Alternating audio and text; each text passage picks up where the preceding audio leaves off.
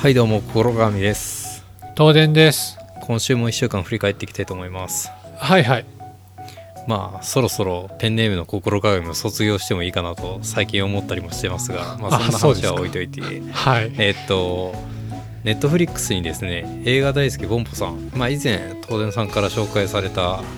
やつなんですけど、それがあの見れるようになってたので見させてもらいましたと。はい、で、えー、痛く感動しまして、これはいいものだってことで改めて普及したいって感じですね。はい、あの原作の漫画かなの方は一通り読んでたんですけど、す、ね、はい、まあ、その内容からすると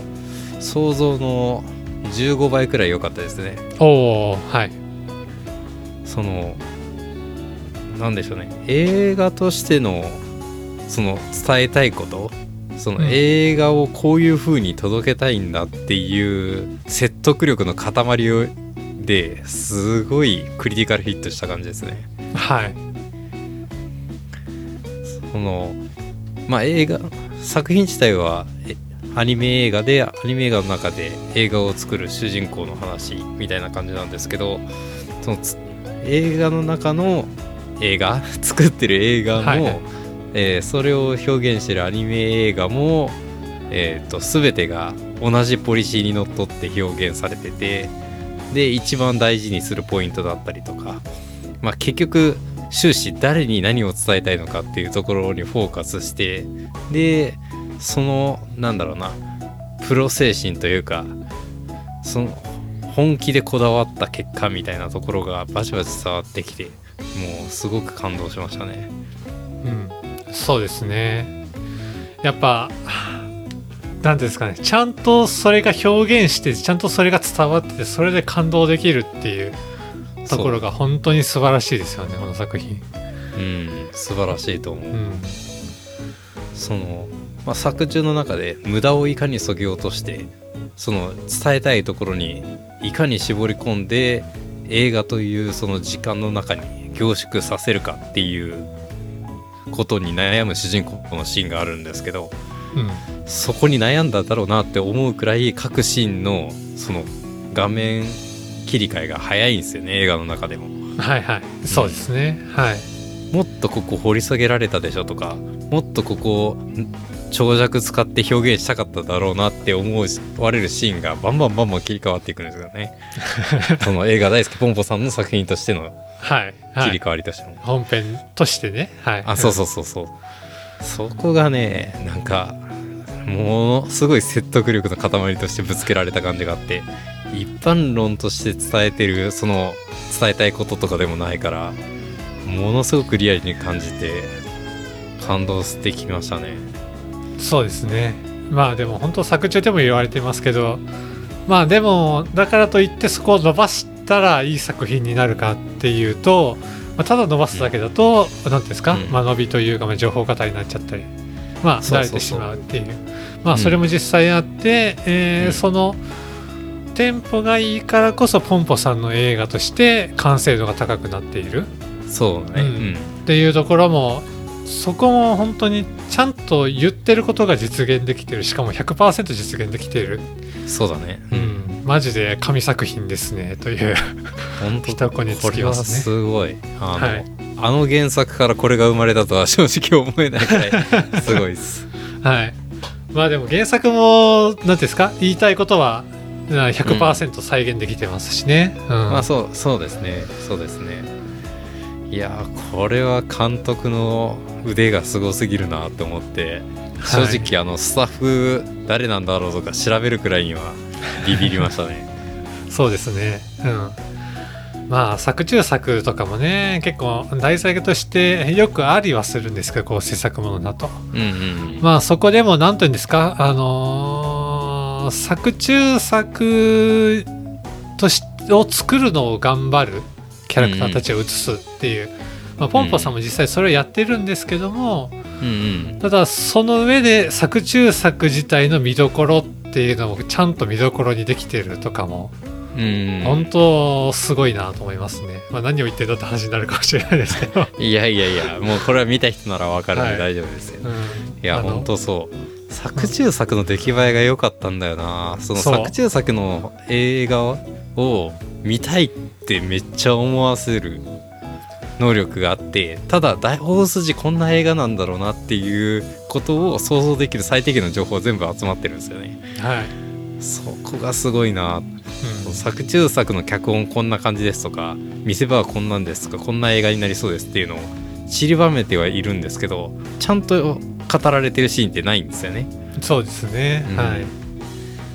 あの、あるのはそれぞれのあの代表的なシーンが映像としてあるのと、最後のあれですかね、映画のパンフレットというかいちまい絵があるくらいの、うん、そうですね、はい、で、まあ、その辺から想像するにっていう世界ではあるんですけど、だからまあ主人公の思いっていうか考え方とか、その辺が伝わることによって結果的に作られてる映画の質も質と内容が想像できるっていう、すごく面白い伝え方をしてる作品ですよね。そうですね、うん、そこでなんであらすじというか、ある意味結論は分かっちゃってるんですけど、それでも見たいと思えるっていうのは、うんうん、まあ、それはそれで素晴らしいことだなと思いますね。うん、そうですね。まあね、こういう作品でよくある、そのなんだろうな、自分作中作で作ったやつがすごく大々的に評価されて、すごいともてはやされるみたいなシーンってあると思うんですけど、うん、はいはい、まあ、ちょっとね、あの作品によってはまあご都合式的やなって思うことあるじゃないですか。はい、まあね、もうこういう作品でなんか主人公がすごい能力あって才能があって、まあ、困ってるかもしれんけど結局賞取るんでしょ、はいはいみたいな、まあ、そういう感覚も、まあ、冷めた目線としてあるのはあると思うんですけど、この映画大好きポンポさんの作中作に限っては、えー、違和感なくっていう感じはありましたね。はい、そうですね、あの、うん、とても良いものですと、はい、うん、とても良いものであることはもう完全に理解できてそのシーンを迎えるから、うん、まあ他にもっといい映画この年にあっただろうなと思わなくはないですけど、はいはい、まあでも賞を取ること自体に違和感はないって感じですかね。うん、そうですね、うん、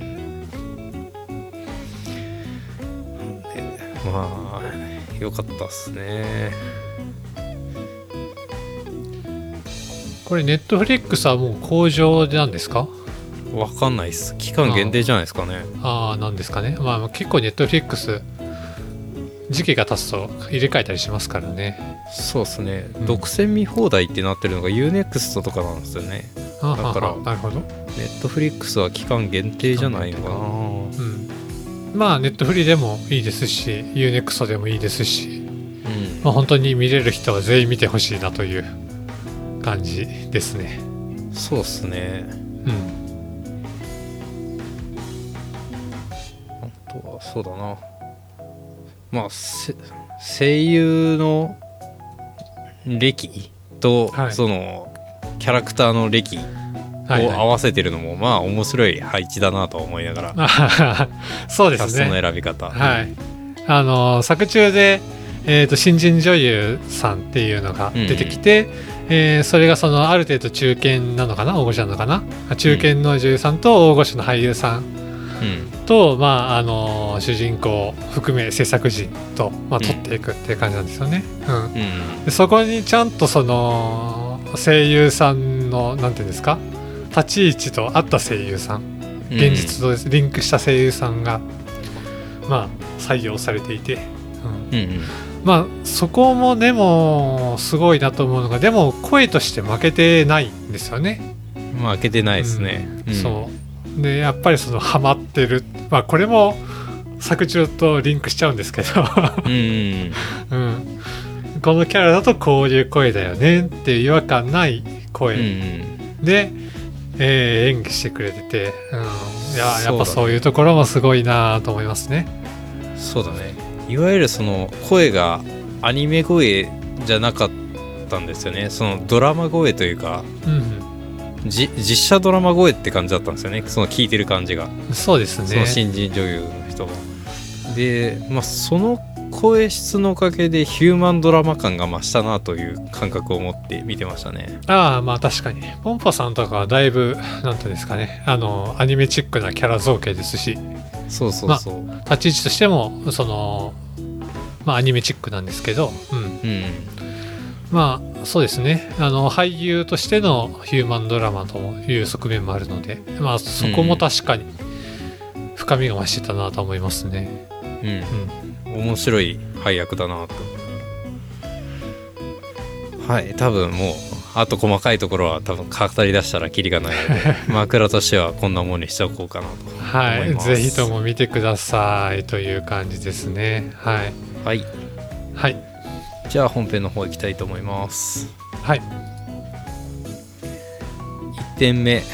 Microsoft Teams は来月パフォーマンスが大幅に向上しますということで、えー、ザ・ボヤージュだっけ、うん、ザバージかごめんなさいという、えー、ブログ記事、テックブログ記事の内容です。で、元は英語なので、もうかいつまんで喋っていくんですけど、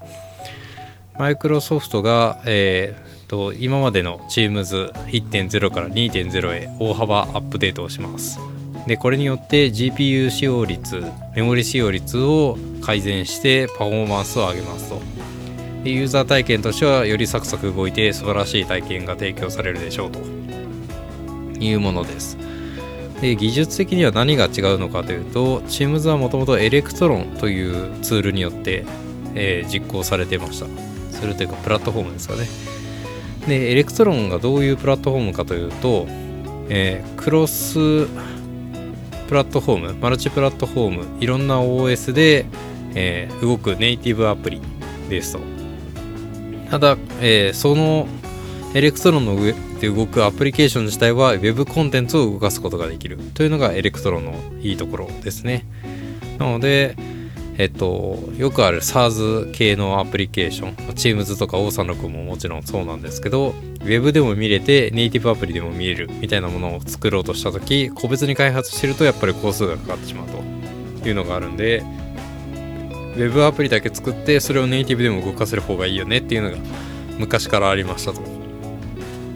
で、それを実現するのがエレクトロンだったりとか、先日ラジオで話したタウリだったりとかいうものなんですが、まあそういったものを使ってました。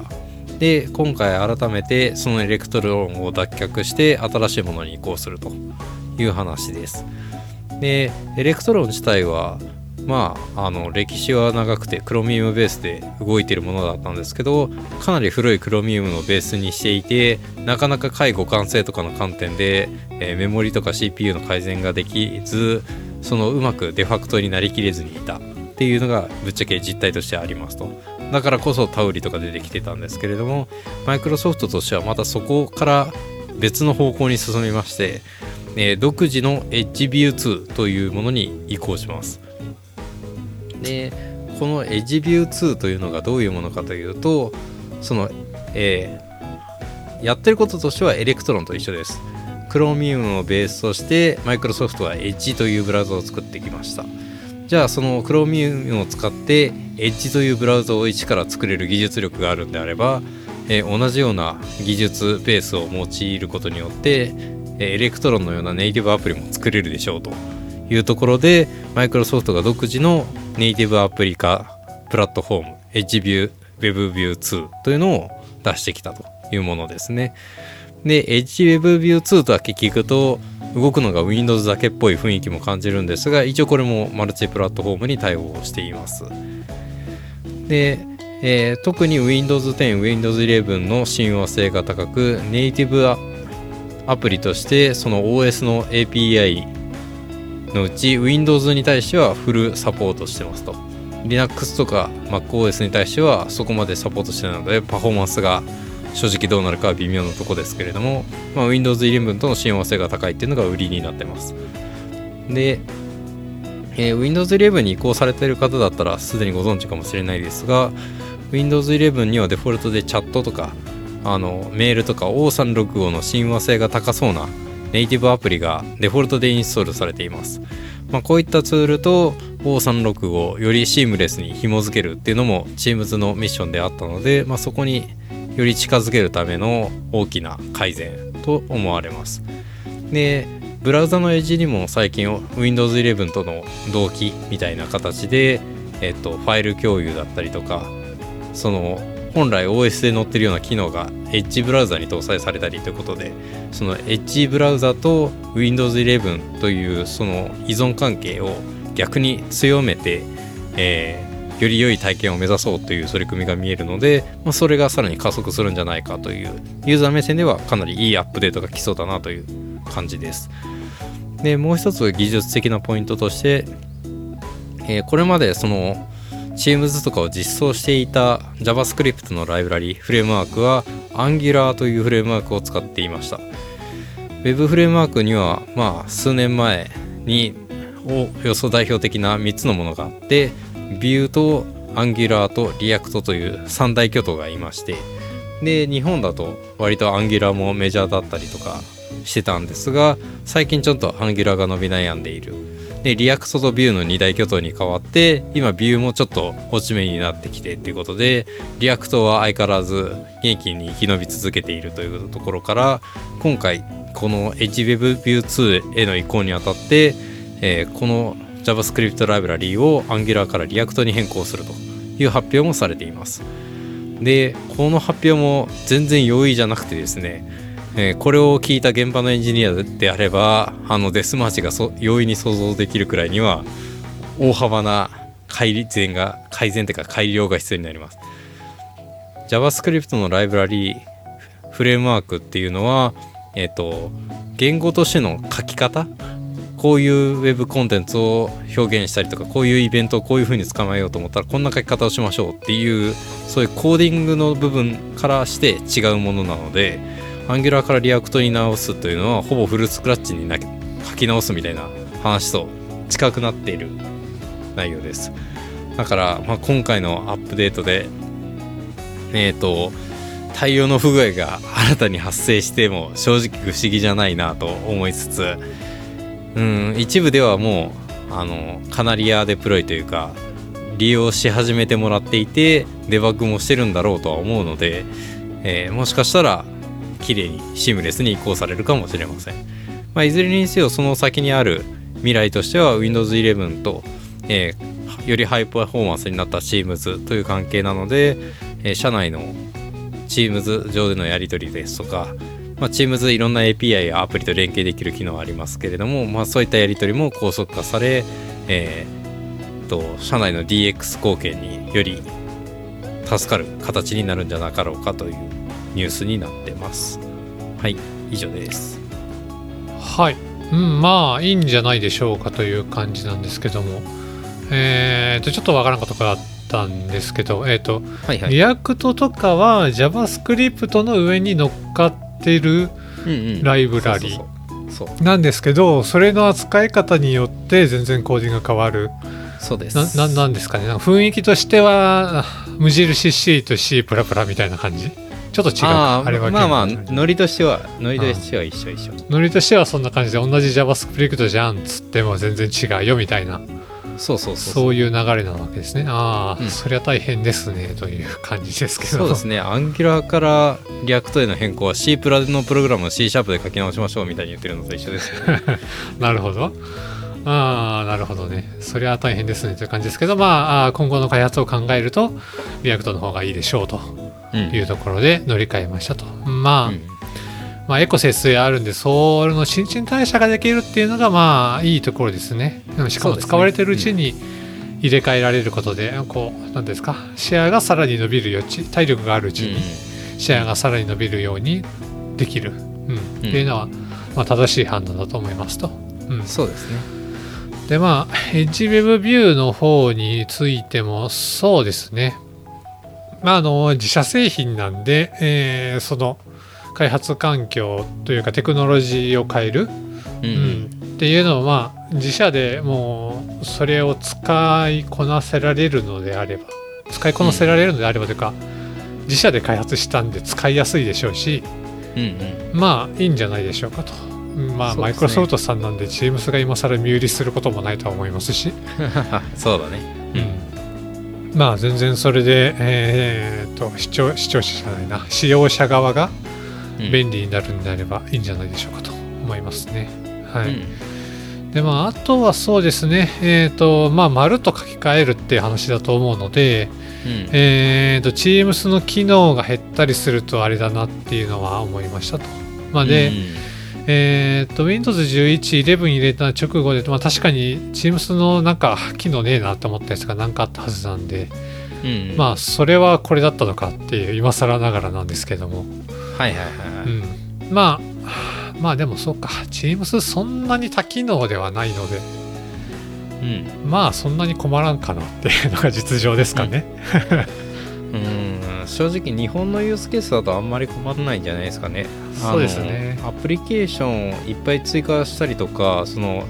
Teams の エーピーアイ と連携してその Slack に通知が飛んでくるみたいなのと同じようにいろんな外部サービスと連携する方法とかもあるんですけど、えっと日本の会社だと大体 アイティー 部がその辺の制限をかけまくってて容易にできないようになってるような気がします。うん。そうですね、不正なアタックの侵入口になっちゃうんで。はいはい。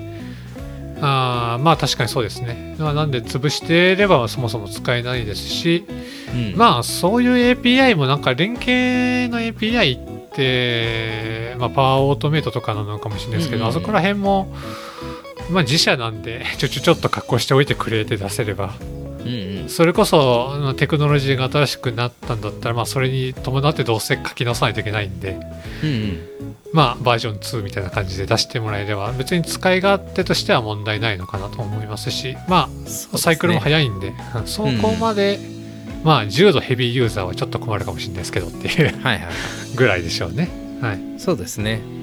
で、まあ内部の実装わかんないのでこれは想像にしかならないですけれども、先ほど C プラから C シャープに置き換えるって話をしましたが、その JavaScript のライブラリである以上 JavaScript として書くことももちろんできますと、はい、なので C プラと C シャープで言えば C プラだけど C として書く、 C シャープだけど C として書くみたいなことができますと、うん、でそうするとですね、その C で書いた部分 JavaScript だけで書かれた部分っていうのは当然移植性がある、そのまま持っていけるので、そういうコア部分ですねについてはあえて Angular で書いてるけど Angular のフレームワークに寄せないようになんとか実装して、その将来的な移行性を維持しているという可能性もあります。ああなるほどね、うん、まあベタ書きで書けるところはベタ書きの方がまあ保守性いいよねっていう、あそうそうそう、ね、長期的な保守性が高い、まあ、フレームワークってえおっしゃる通りエコ生成あって Web とかはすごく早いんですよね、ローテーションが。はい。なので Teams とか長期インフラみたいなものを考えた時にはそういうベタ書きの方が強いよねっていうのはあるので、もしかしたらそういうポリシーを持って移植するしますよって書いてあるけど、その Angular と React のパフォーマンスのいいところだけ取って実装はあんまり依存しないように頑張って書いてるっていう可能性はありますね。うんうん、なるほど。まあ確かにそれだったら良さげですねという感じですし、まあ、実際そういう書き方の方が一番コストパフォーマンス、長期的なコストパフォーマンスが良くなると思うので、そうですね、うん、まあマイクロソフトさんだったらある程度そういう頭を持ってるんじゃないかなと思います、うんうんはい、そうですね。ということで、まあ、このニュースをちょっと楽しみに来月以降みんな適宜アップデートされていくと思うの で, うで、ねはい、お楽しみにくださいということで、はい、はい、紹介でした。はいえー、では次、えー、とにてんめかな、私の方から、えー、害虫の王者がイモムシの足跡を嫌うことを発見、ハラペコアムシが自然界の秩序を保つという、えー、これ日本の研究 .com さんのプレスリリースとか、まあ元は論文なんですけどとからの、えー、記事になりますと、えー、自然自然生態系で草食性の害虫の活動を抑えているのは同業者のイモムシかもしれません。農業研究家の、えー、金堂金東さんですね、ごめんなさい、金東しおり大学院生と同矢野助教授、えー、京都工芸繊維大学、えー、秋野教授の研究グループは害虫の世界王者のナミハダニと禁煙種のカンザワハダニが蝶やガの幼虫、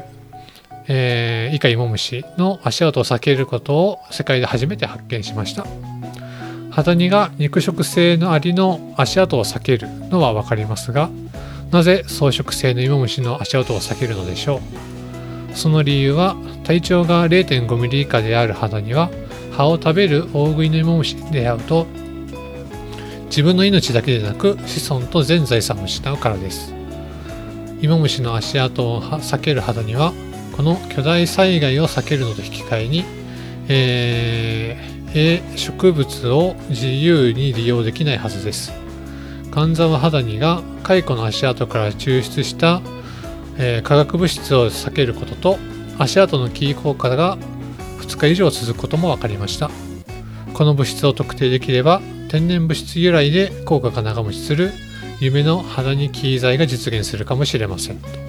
いう概要です。でまあその後に、えー、もうちょっと詳しいことが書いてあるので、まあ、かいつまんで話しますけど、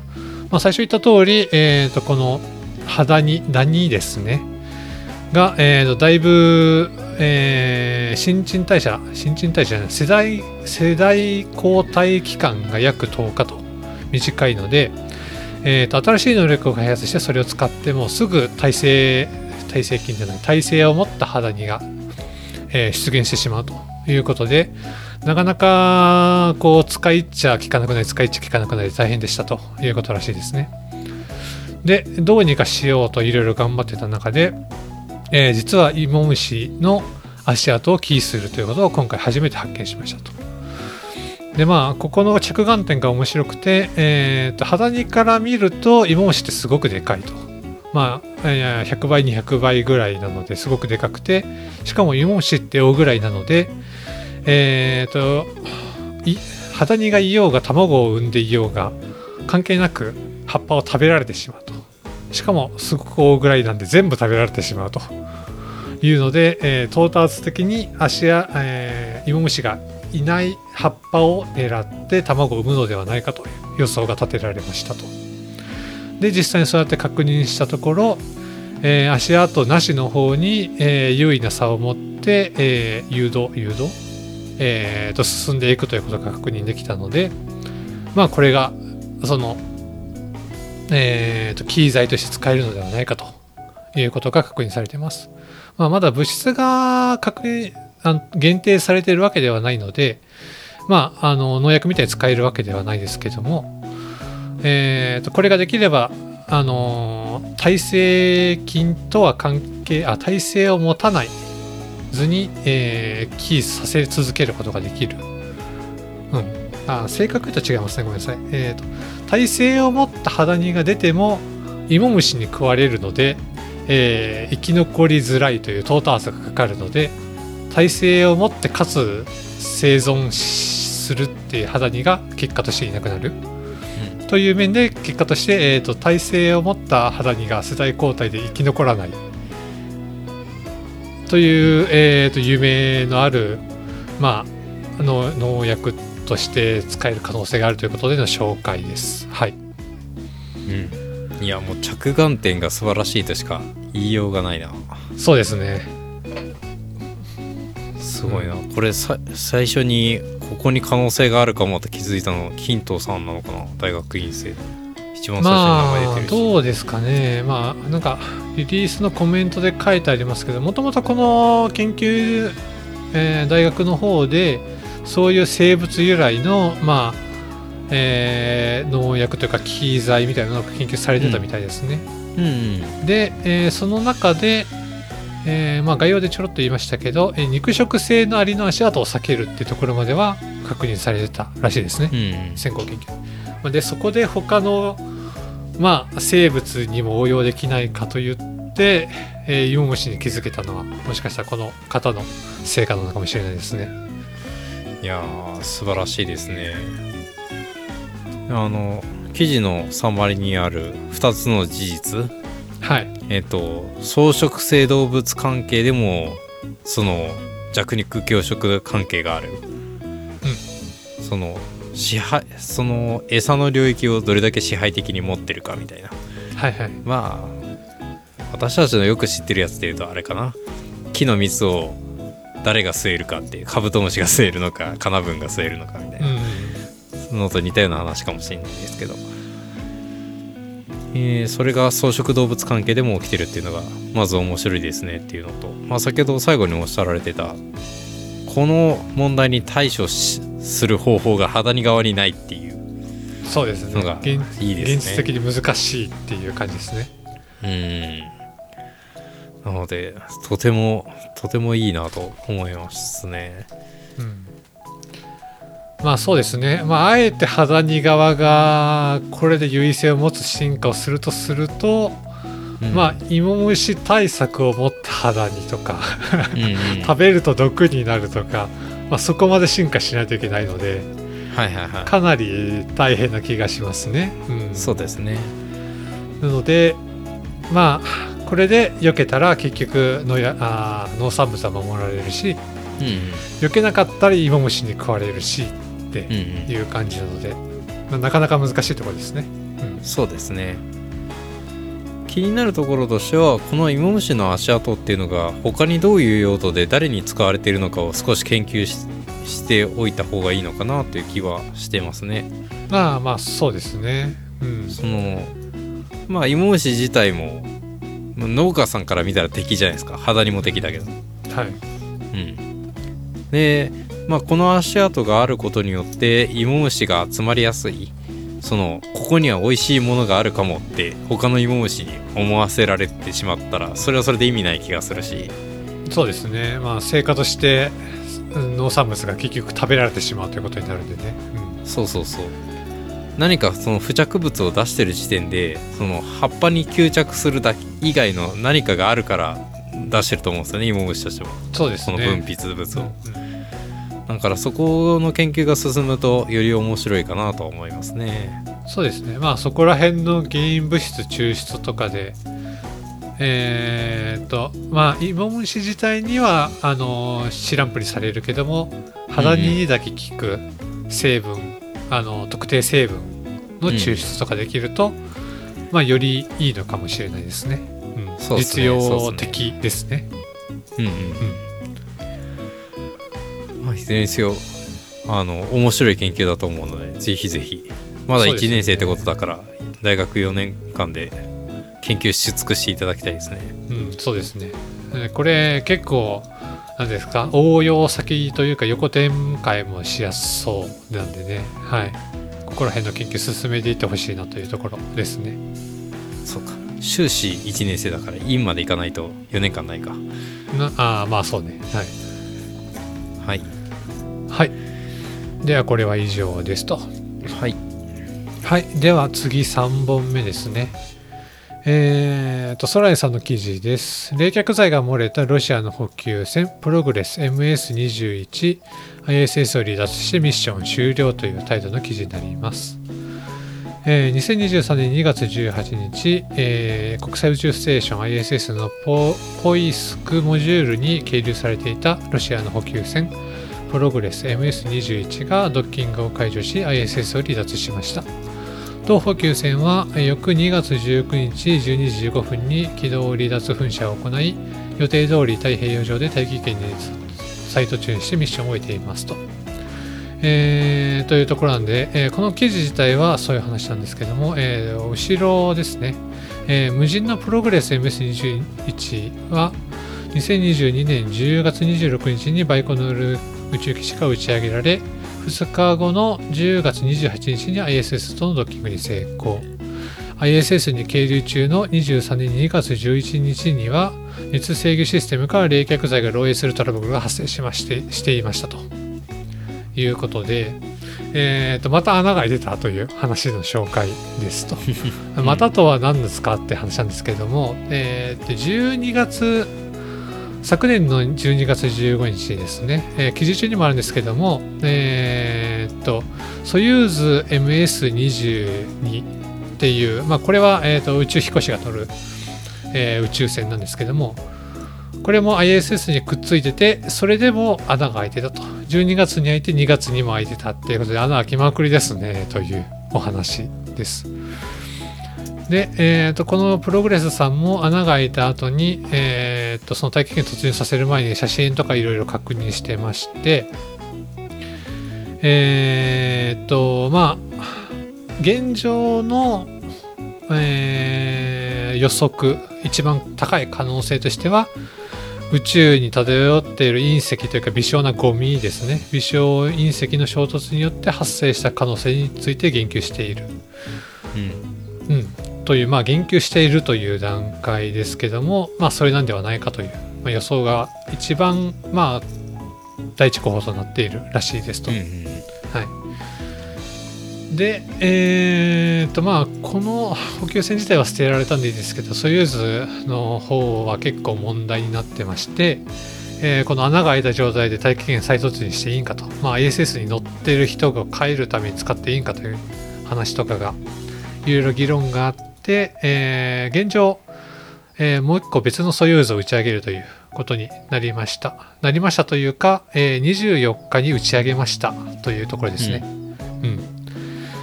で、えー、これは人が乗ってずに、まあ、付け替えて帰るのに乗せ、えー、乗って帰れるようにするためですね。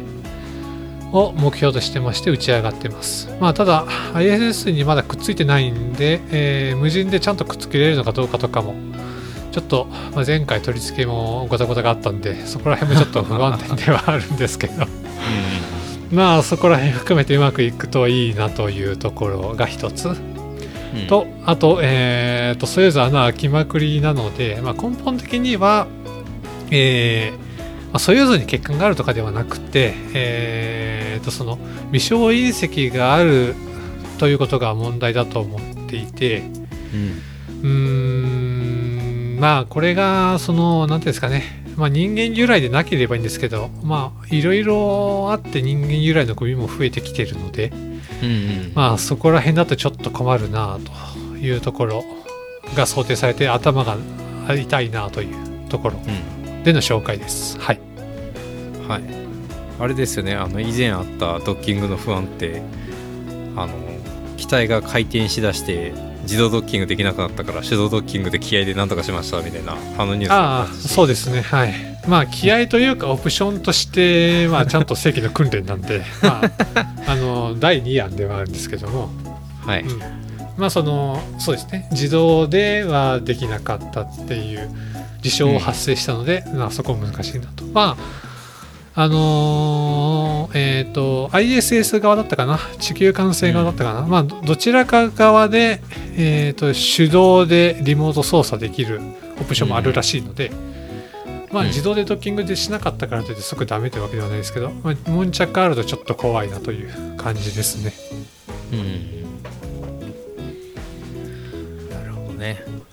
えー、あとはスペースデブリが人工物あスペースデブリがというかあのぶつかった微小隕石が人工的なスペースデブリかもしれないということの懸念については、まあおっしゃる通りかなということで、まあそのスペースデブリが増え続けてまずそうっていうニュース自体はもうだいぶ前から毎年のように言われてきて、日本でもそのスペースデブリをなんとかするための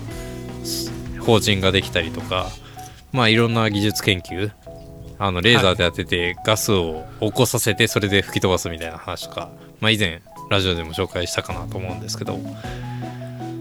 ね、そういった技術はまあこういう事故が起きて困り出さないと日の目を浴びないというか、はい、いやいいんだろうけど別に困ってないしって見られてた世界だと思うんで、それがいよいよ本格的に必要になってくるんであれば、ある意味その辺の取り組みに気合が入ってたのって日本なのかなって感じもするから、ちょっと期待がある高まってるかなっていう感じですかね。まあそうですね。なんで、えー、実用化できれば、まあ、一番いいですけども、まあ、レーザーにしろ何にしろ、まああの ど, どうやって安定稼働させるのかとか電力どうするのかとかいろいろあったりはするので、うん、えーっとまあ、できたって言ってすぐ使えるようになるわけではないとかいうところがあるので、できるだけ早めに開発が進むといいなというところと、うん、えーまあ、撃中率 ひゃくパーセント だったらいいんですけども、まあ、減るだけでもいいけどね、うんうん、まああの アイエスエス さん高度 400キロメートルぐらいいるんですけど、まあちょちょっと動かすわけにもいかんかったりするので、いろいろな制約があって、はいはいはい、まあ、このコードにゴミが増えるのはできるだけ勘弁願いたいなという、うんうん、ところですね。はい、そうですね、まあ、今回たまたまソユーズとか先ほどの何でしたっけ、えー、とプロ、プログレスさんプログレスさんとかに当たったっていう結果で終わったからいいものの、うん、アイエスエス にある太陽光パネルに当たって電力量が下がったとか、そういう事態になっても不思議ではないんですよね。そうですね、はい。なんで、まあ、そういうリスクを考えたらね、あの今のうちからその可能性がありそうだというのが分かった時点からちょっと対策打ち始めないと間に合わなさそうですけどね、うん、その発生度とリスク考えたら、ね、はい、まあ、今回一つ穴が開いただけでちょっとかなり大ごとになったんで、まああのー、まあそもそも今までも穴は開いてたけど問題にならなかったとかもあるとは思うんですけども、ああそうですね、うん、確かにニュースになってないだけで、はい、あの異常が発生しなかったというね、クリティカルな、なんか昔 アイエスエス のどこだったかのモジュールで穴が開いてて空気が漏れてる警報がずっと鳴ってて、うん、なんかパテで埋めましたとかもあった気がするんでへえ、うん、いやでもあれは製造上の問題だったかな、ちょっと思い出せないですけど、まあ、うんうん、結構いろいろワーニング発生してるんですよ、うんうんうん、まあただ今回大ごとになっちゃったので本格的に対策が取れるといいなというお話ですね。はい、そうですね、なんか国際的なインフラとして必要って感じだよね。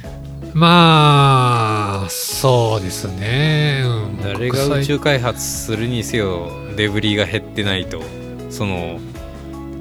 他国にリスクがあるじゃん。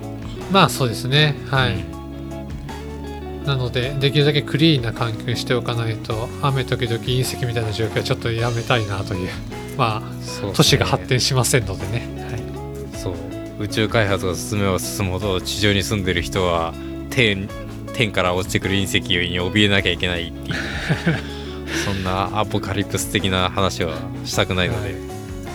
まあ大気圏内というか地上はかなり燃え尽きるんで、まあ、かなり安心ではありますけどそうですね、でかいものだったらあのたまに落ちてきてね、はい、うん、あのー、人が行きつける程度の場所に落ちたりするんで、はい、確かに、うん、あのでかいゴミが残るのは問題ですね。そうですね、はい、いいと思います、はい、はい、という感じですと、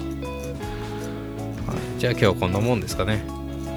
はい、えー、本日の内容は小ノートにまとめていますのでご確認ください。デカログではご意見ご感想やこんなことを話してほしいという場もお待ちしています。メールアドレスはデカログアットマーク ジーメールドットコム になります。ツイッターもやっていますのでフォローやダイレクトメッセージもお待ちしています。本番組はポッドキャスト、Spotify、YouTube で聞くことができますので、ぜひそちらでもサブスクライブよろしくお願いいたします。はい、ではお疲れ様でした。はい、お疲れ様でした。